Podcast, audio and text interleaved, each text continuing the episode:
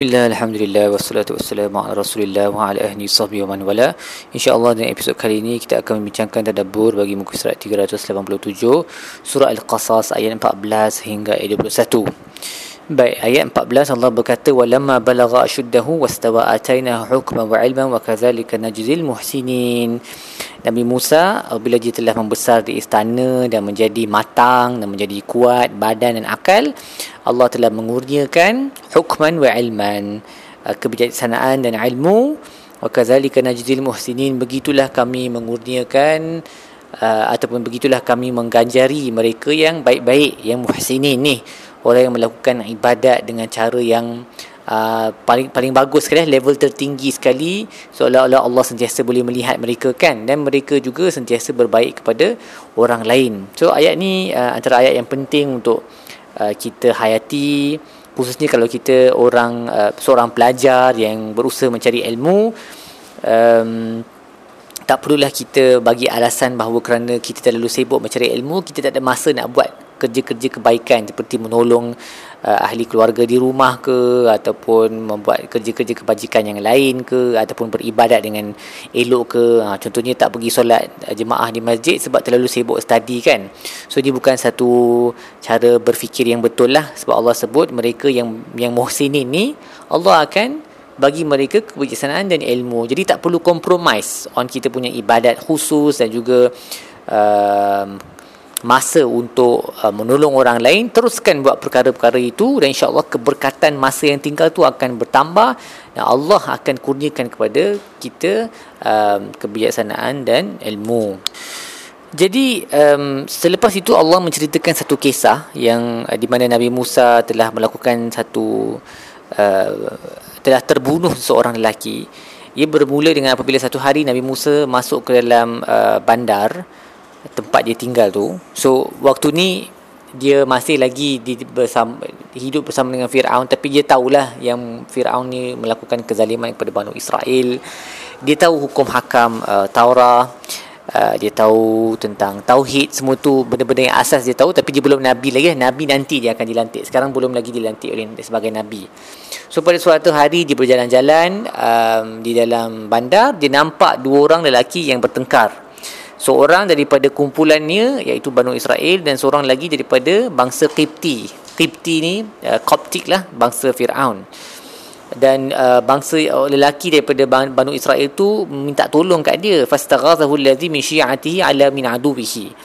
Uh, minta tolong kat dia untuk tolong lawan dia punya musuh tu uh, dan Nabi Musa pun pergi untuk menolong dan Nabi Musa pukul dia tetapi pukulan Nabi Musa tu terlalu kuat sampai lelaki tu mati on the spot. So bukan niat Nabi Musa untuk pukul dia tapi dia terpukul sampai lelaki tu mati. Sebab kita tahu Nabi Musa memang ada ke- kekuatan yang agak luar biasa sikit Uh, jadi tanpa niat untuk membunuh orang tersebut orang tu telah pun mati. Dan Nabi Musa sedar on the spot yang benda yang dia buat tu adalah salah uh, dan uh, baginda berkata qala hadza min amali syaitan innahu adu mudhill mubin. Ini adalah daripada perbuatan syaitan. Maksud dia perbuatan syaitan adalah um, kemarahan yang dia rasa tu dengan tangannya yang terlampau yang terus bertindak dengan uh, tanpa kontrol dia punya power and anger tu adalah daripada bisikan syaitan. Dia sedarlah hakikat tersebut. Dan tahu bahawa syaitan adalah um, musuh dan um, penyesat yang jelas. Um, tapi pada masa yang sama uh, Nabi Musa tetap iktiraflah dosa dia. Dia tak 100% salahkan syaitan dan dia tak mengambil uh, apa um, responsibility untuk perbuatan dia. Dia memang sedar yang dia juga telah melakukan satu kezaliman. Sebab tu dia berdoa rabbi ini zalamtu nafsi faghfirli faghfarallah ya Allah aku telah menzalimi diri sendiri. Um, ampunilah aku faghfarallah dan Allah memang telah ampunkannya. Innahu wal ghafurur rahim. Dan Allah tu maha pengampun lagi maha penyayang.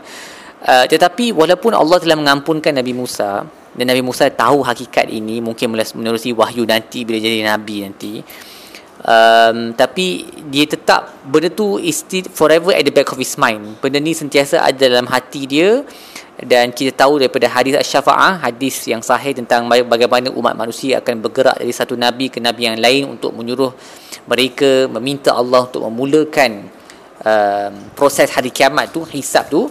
Bila semua orang pergi kat Nabi Musa dia akan kata tak boleh aku tak boleh tolong sebab aku ada dosa yang aku pernah membunuh seseorang yang telah yang Allah tak suruh untuk bunuh. Ha, walaupun orang tu kafir tapi aku tak ada kebenaran untuk bunuh orang tersebut. Jadi walaupun Allah dah ampunkan dia he still very worried about it. Ha, menunjukkan para nabi ni mereka um, of course benda ni berlaku sebelum jadi nabi pun. Dan the fact dia jadi nabi maksudnya dia diampunkan tapi mereka sentiasa ada kerisauan tersebut yang mereka tidak akan diampunkan oleh Allah untuk dosa-dosa yang silam sebelum mereka jadi nabi.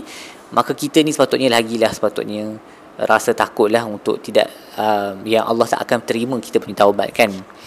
Dan kemudian Nabi Musa membuat satu perjanjian kepada Allah Rabbi bima an'amta alayya falan akuna zahiran lil mujrimin. Ya Allah kerana engkau telah uh, memberi nikmat ke atas aku dengan Uh, mengam, apa mengampuni aku as, aku tidak akan menjadi pembantu kepada mana-mana orang yang jahat selama-lamanya selepas ini. I will never be a supporter of evil people so ini menjadi dalil bahawa adalah haram untuk memberi sokongan kepada uh, kepada orang yang yang zalim kan? Dan kita dah pernah discuss dengan panjang lebar tentang perkara ini dalam surah Hud penghujung surah Hud di mana Allah berkata wala tarkanu ila allazina zalamu fatamassakumun nar. Jangan kamu cenderung kepada orang zalim atau bergantung bergantung pada mereka nescaya api akan menyambar kamu.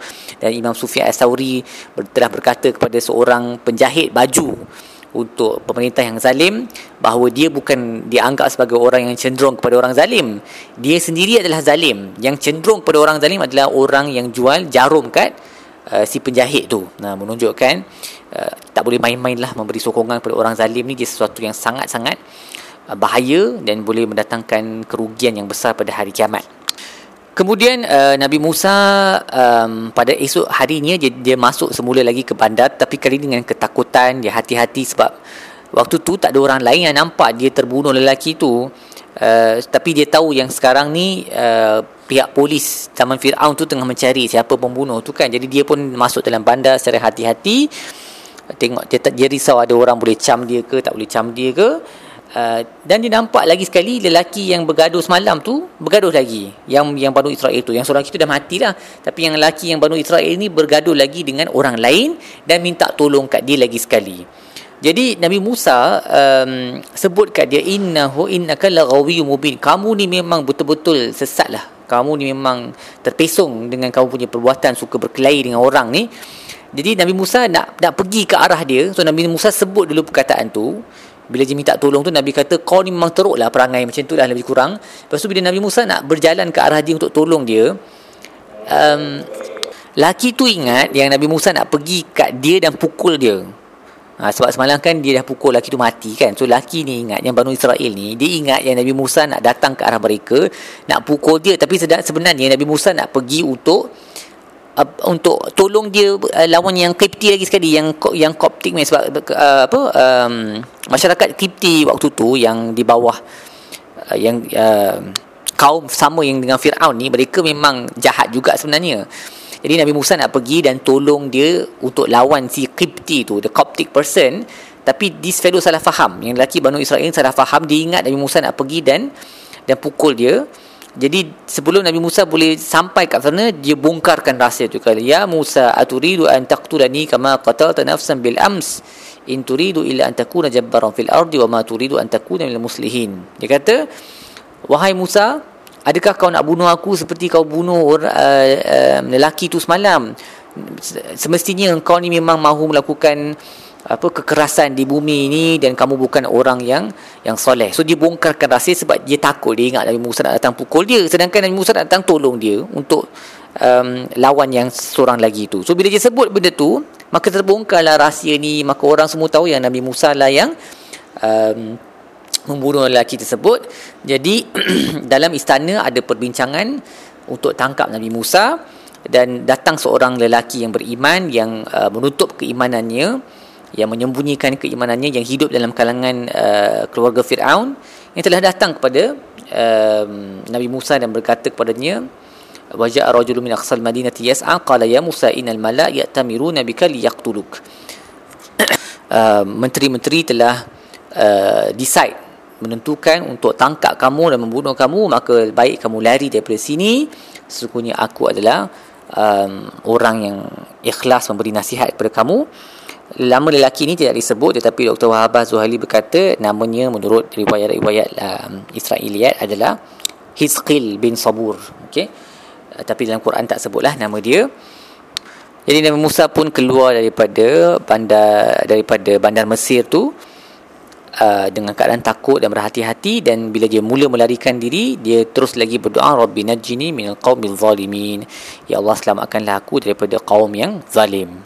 Baik, apa yang kita belajar dalam buku ini? Yang pertama, uh, ingatlah untuk berlaku ihsan dalam ibadat kita terhadap makhluk yang lain dan nescaya Allah akan mengurniakan kita hikmah dan dan dan ilmu. Jangan jadikan alasan mencari ilmu tu um, untuk kita tak melakukan kebaikan kepada orang lain sebab tak ada masa kononnya kan. So this is not the way lah. Ha, okay.